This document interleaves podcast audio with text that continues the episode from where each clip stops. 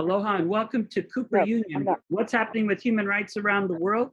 And today we're in Washington, D.C. It's Fossil Fuel Free Future. We're honoring Indigenous peoples and Mother Earth. And right now, thousands of people are in D.C. at the People versus Fossil Fuels Indigenous led action. And it's a whole week of action in D.C. And the main thing is Fossil Free Futures exploring what's being planned by NGOs committed to renewable energy and regenerative governance, honoring Indigenous peoples on the front line, and demanding new directions for our democracy. Very, very excited to welcome Yvette. Yvette, why did you, what's going on in Washington, D.C. this week? We have organizers throughout our nation who are coming together and demanding answers from this administration. Where are the promises? The focus was environmental justice on his platform. The WEJAC, the, the White House Environmental Justice Council was created. So where's the action to follow all of the structure? Uh, where are the results for, for communities on the fence line like ours? And what is the remedy? Really good. And of course, we know yesterday that uh, President Biden did sign into law Indigenous Peoples Day, and we know that's important. But I think what you're calling for is where is the action? Looking at things such as stop number three. Go ahead, John. Maybe you can share. Sure. Well, where we are right now is I'm basically on the Gulf Coast there. And uh, the problem that we're having is that the gas is being fracked in those native lands and those other areas are being shipped to the Gulf Coast for export. And we say that if you're going to build back fossil free, you cannot continue to expand having more export facilities, more refining capacity, and more LNGs. So we're here to protest that, to ask President Biden to be as good as his word. He said he was going to be the environmental president, and we expect that he do those things. So he wants us to build back fossil free, build back better. Well, then let's do it. Let's put some action behind those words. Those are really good points. And there is a lot of peaceful and prayerful participants in DC. They're sharing their commitment to nonviolent civil disobedience and new energy models for our nation going forward. In this week of action, DC is building the national consensus going forward to the UNF Triple C Conference of Parties 26 in Glasgow. If we look at Indigenous rights, and that was a really important point that you brought up, we have so much work that we need to do. Yvette, would you like to say why you came from Texas and what are some of the issues that are facing the community where you're from? Of course, being from the Gulf Coast in Houston, Texas, we share borders with Louisiana. What we've seen the administration and the Department of Energy do to our region is release 1.5 million barrels of oil from the strategic oil reserves, is move forward on desalination projects for the sake of petrochemical refining and production. We see the expansion of export terminals. So if we're really trying to reach a goal in stopping the climate crisis, as the COP requires, by you know over a hundred different nations what is our nation? What is the us doing in order to curb the climate crisis? And because this year it's so important to to really address the finance part to to address the fact how are we giving security to nations that are falling because of sea level rise? How many displaced people from island nations are going through this? So where does the us stand? Are we going to keep on on a path by releasing strategic oil reserves, by building expansions to fossil fuel projects, by continuing fracking and increasing the rig count every single year? Or is this president going to finally declare a climate emergency, which is what we're all here to ask for? We need this administration to declare a climate emergency, which is something Biden can do on his own. Oh, it's really good. And Indigenous peoples have really led the resistance against settler colonialism and this new climate colonialism. And we know there are over a thousand separate Indigenous nations and populating, the land before, each with their own unique culture, language, and traditions.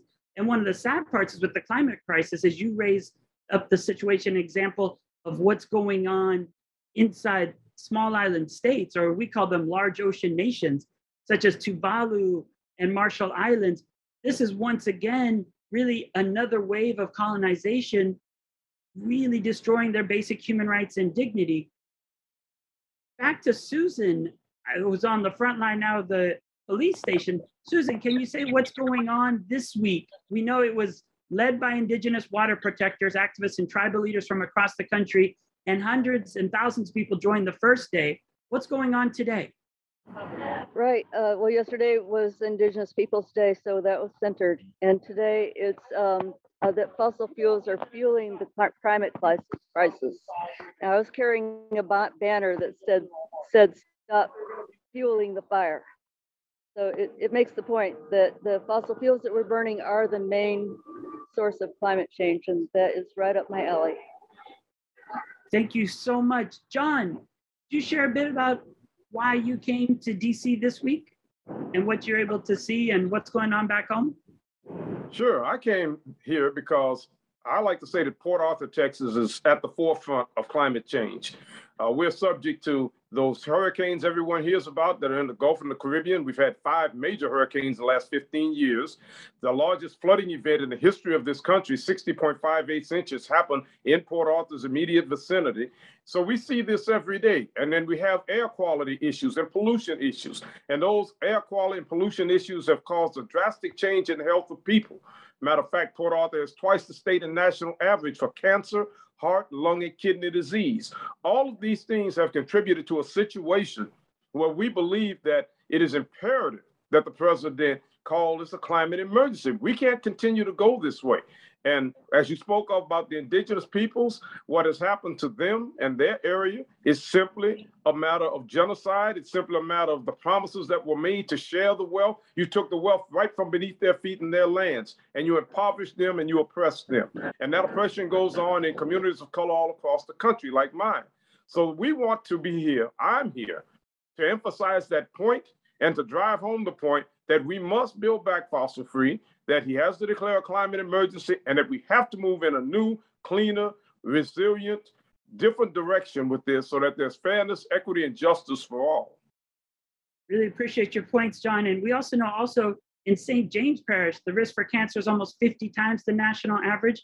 And what you described and what's going on there definitely illustrates the environmental racism that still haunts this country.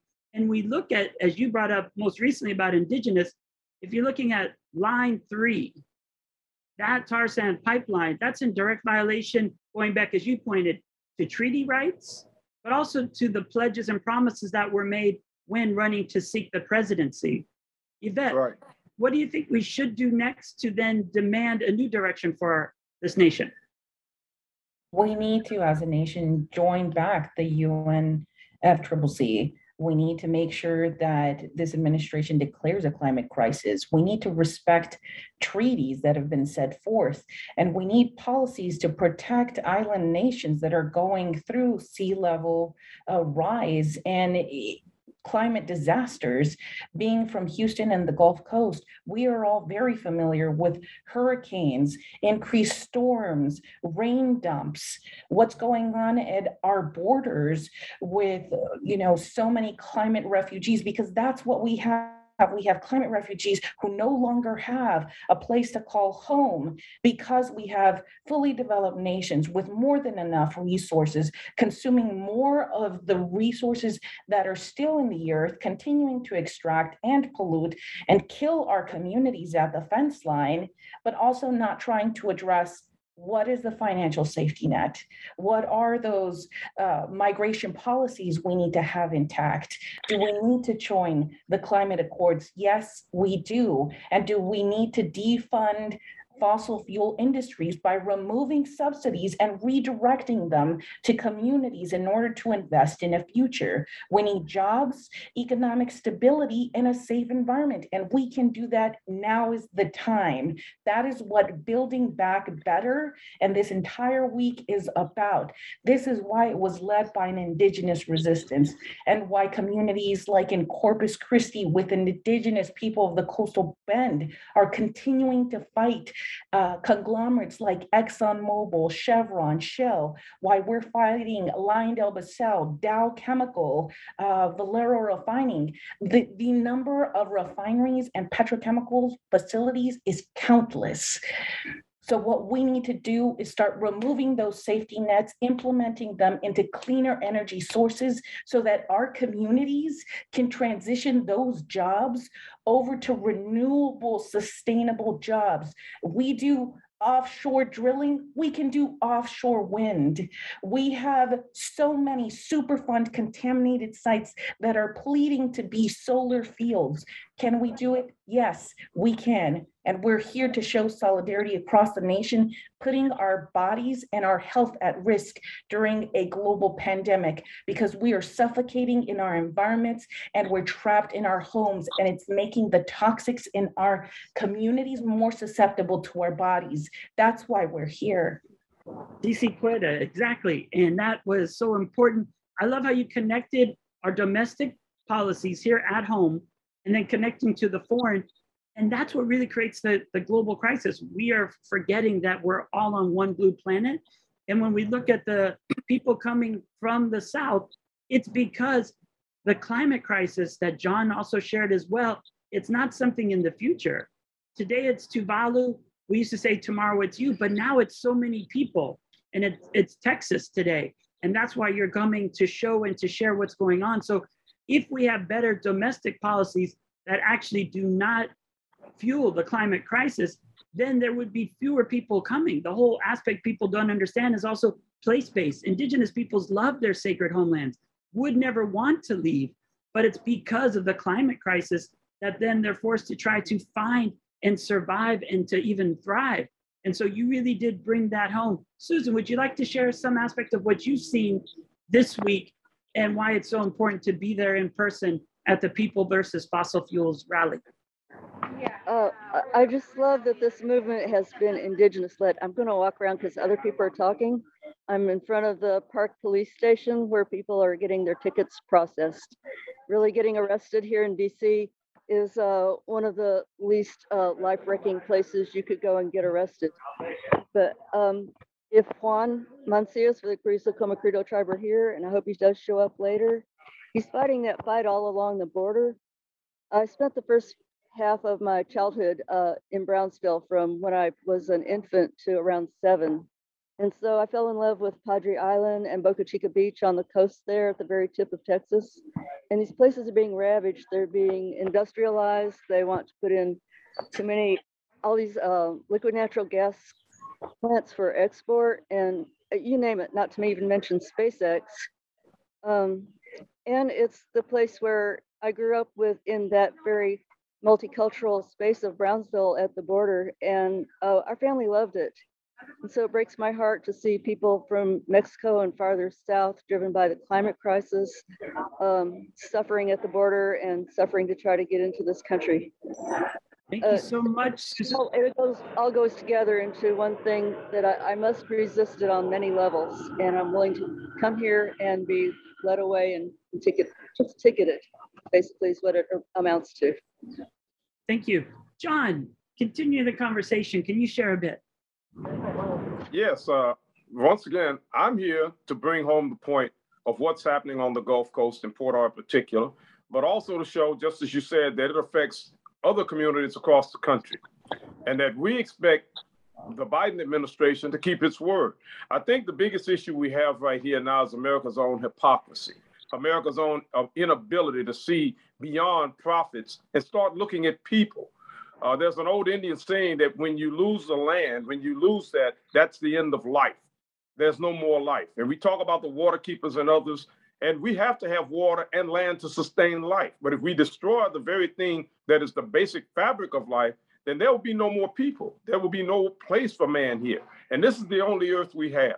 So we're here to send a message to the administration, to the president, and to others that we expect you to be true to your word, to do the things that you said you're going to do, to make a difference so that we have a future and six generations after us have a future that's viable, that's equitable, that's safe, and clean. Excellent points because we do look at equality, at equity, and ecology. And what all of you are really bringing together is that broader picture. So it's building back better, but in beauty and in balance, and including the indigenous cosmology and worldview that have been ignored since colonization. So as it's Indigenous Peoples Day, it's very important, as Susan said, that's indigenous led, and it's pulling all the pieces together that have been ignored for too long.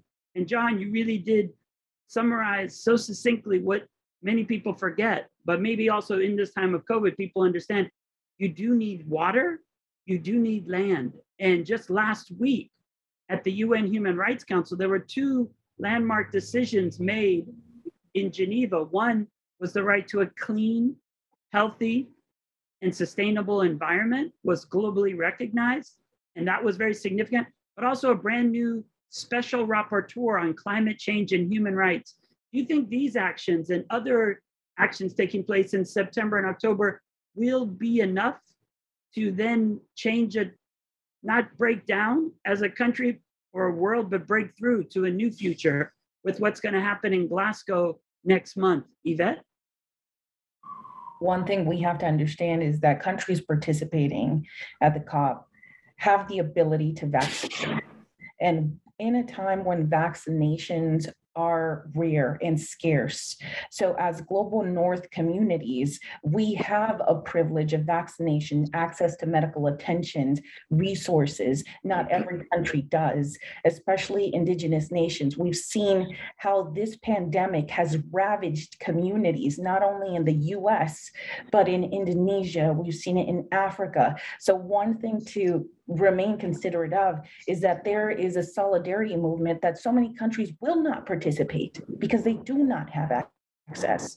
And so while countries like the US maintain space, we need to keep the fact that climate change will ravage the most vulnerable, the least resourced communities of color throughout our entire country. And so that's something to keep in mind as the Glasgow conversations continue. Also to hold our countries accountable, because it's not just a matter of signing a piece of paper into law or making agreements with other countries, but stations and environments like the COP have a lot of corporate influence tied into it.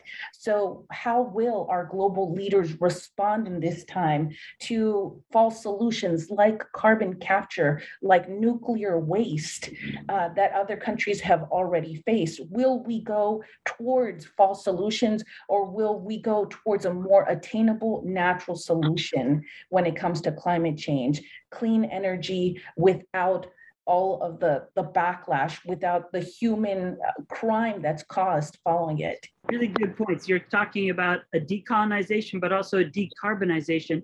Yvette, if we might continue just a little bit, in the last element, you shared so much about the future that already is here and the clean solutions that exist. Could you maybe share a little bit more how we could transform Texas, but also transform our world with these alternative renewable energies, which are also even affordable. And it's no longer one of these aspects, as, as John brought up, of choosing profit over people. We can choose planet and people, and everyone could have renewable clean energy.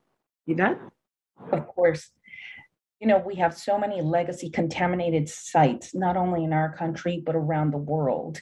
And one uh, positive feature we saw in Texas is that beginning in 2022, at least in Houston, a former incinerator landfill site in Houston will be converted to a solar farm because there is no no human contact can sustainably live on that contaminated land, but it will be used for renewable energy. States like Texas lead our country when it comes to wind energy, and we saw how valuable that was during the February freeze that Texas faced that killed crops, farmland, devastated our communities, froze our population stiff and this is the the path we need to go towards. We need to go towards what is that sustainable future? Texas's energy grid can't stay isolated from the rest of the nations. We can be promoters of wind energy on our offshore platforms and decommission those rigs and make sure that we're not just capping something that can leak in the future but really remove and restore our lands because restoration and remedy are necessary. Uh, we can't just plan forward without looking back. Uh, that's really excellent because it also brings up the UN guiding principles on business and human rights that are celebrating a decade of existence. And remedy is that third piece. So it's really important that we look at that. Susan, what do you see as well as the future for Texas with regenerative energy and, and also forming a more clean future? Uh, well, it's tough. Uh, we are a state full of sunshine. A small corner of it could power the whole uh, country. Uh, we're very blessed with wind energy. We have a natural system that could power all of Texas because we can get wind energy from West Texas. We can get wind energy from the coastline during that time of day when it's needed in the grid to distribute the power. So we're very blessed. A little bit of connection to other grids would help. But, uh, but we have to fight a system that's very skewed toward the fossil fuel interests that own the Capitol building and everybody in it that basically, uh, you know, we're the sort, we have in our state and also uh, lapping over into New Mexico, the Permian Basin, which is one of the world's greatest uh, oil reserves. So there's a great deal of wealth to be had there. And we have the Texas coastline with many ports, and that's why they're building out there as fast as they can and the pipelines all across Texas, which are tearing up, you know, uh, if Juan were here, he'd talk about all the burial sites and native uh, sites that they're aware of all over Texas that are being destroyed. And you get that out there and you get it exported and it makes the rich people richer. It's not about energy independence. And we, um, us allies here in Austin are trying to do what we can at the Capitol, but we need a transformation because the regulatory agencies in Texas just rubber stamp everything. So that's why we're here talking to Biden, because he can overrule what's happening in Texas. There's no friction from where the oil is to where the coast is, except from the federal government, and we need that from Biden. Thank you so much for connecting all the dots and the important aspect also of our democracy that this is really also when we vote and when we share our voice, that represents our values and also the vision of what we desire for this country, but for the world. John, would you like to build on that? Yes, I would. And you're exactly right. With the stroke of his pen, with an executive order that he would sign, Biden could change the course of history. America loves to talk about being a leader, but to lead, you actually have to do the hard work, the hard things. I think President Kennedy once said, We don't do these things because they're easy. We do them because they are hard, because they are the right things to do. And we're faced at a critical juncture in history, whether we're going to continue to do things that are going to destroy the very earth we do, which we all live and depend on, or whether we're going to seek a different path and a different and better way. And it's going to be incumbent upon each and every one of us to support those kinds of efforts, to uplift each other, uplift our voices, and move this country forward and push our president. We have to get behind him and push him. Uh, I think it was something that was Dr. King was doing once, and uh, he he went to speak to one of the presidents, and that president told him, he said, "You basically have to make me do this." To sign to do the civil rights bill. So what he did when he left out the office, he was in there so so not very long. They said, "Well, what did you say?" He said, "What are we going to do?" He said, "We're going to go home and we're going to push." And that's what we have to do. We have to push in every way and all ways possible at the ballot box, in our neighborhoods, in our communities, collectively and individually. If we want to see change, we have to be the change we seek. And that's where a better world begins with each and every one of us. So we're going to have to roll up our sleeves and go to work. And I'm eager to do so. And this is prime opportunity to talk and share with others and encourage each other and move forward in that progression to build back fossil free and to change this thing from being uh, money and politics over people. It's the people versus fossil fuels, and the people are going to win. We have the power to do it. Excellent. And push, I just thought about it, could actually stand for planet, unity, sustainability, and human rights. So we will pull all exactly. those forces together moving forward. And we have a couple more minutes on, on our final aspects. Yvette, what's the goal for Glasgow as we're on that human rights road to Glasgow? Do you think we will make it? And what will the actions this week do to make sure that it is a possibility to protect our planet? Glasgow this year will be all about building back better. Will be about how can we talk about transportation, jobs, the economy, and the environment, and maintain a sustainable lens through that entire process. Our goal in Glasgow is going to be to uplift uh, the global south and nations that are scarce with COVID vaccinations and make sure that they have access to not only vaccines, but have access to resources to deal with the climate crisis because we cannot forget that just because we're here as a collective unit, we're not going to stop the inevitable. And the inevitable is extreme temperatures, is extreme weather. And so we need to make sure that those safety nets are in place. I believe we have a strong chance to show unity, people power, and put ourselves in the line of fire once again to continue those conversations because having a global conversation is necessary to address a global issue like the climate crisis.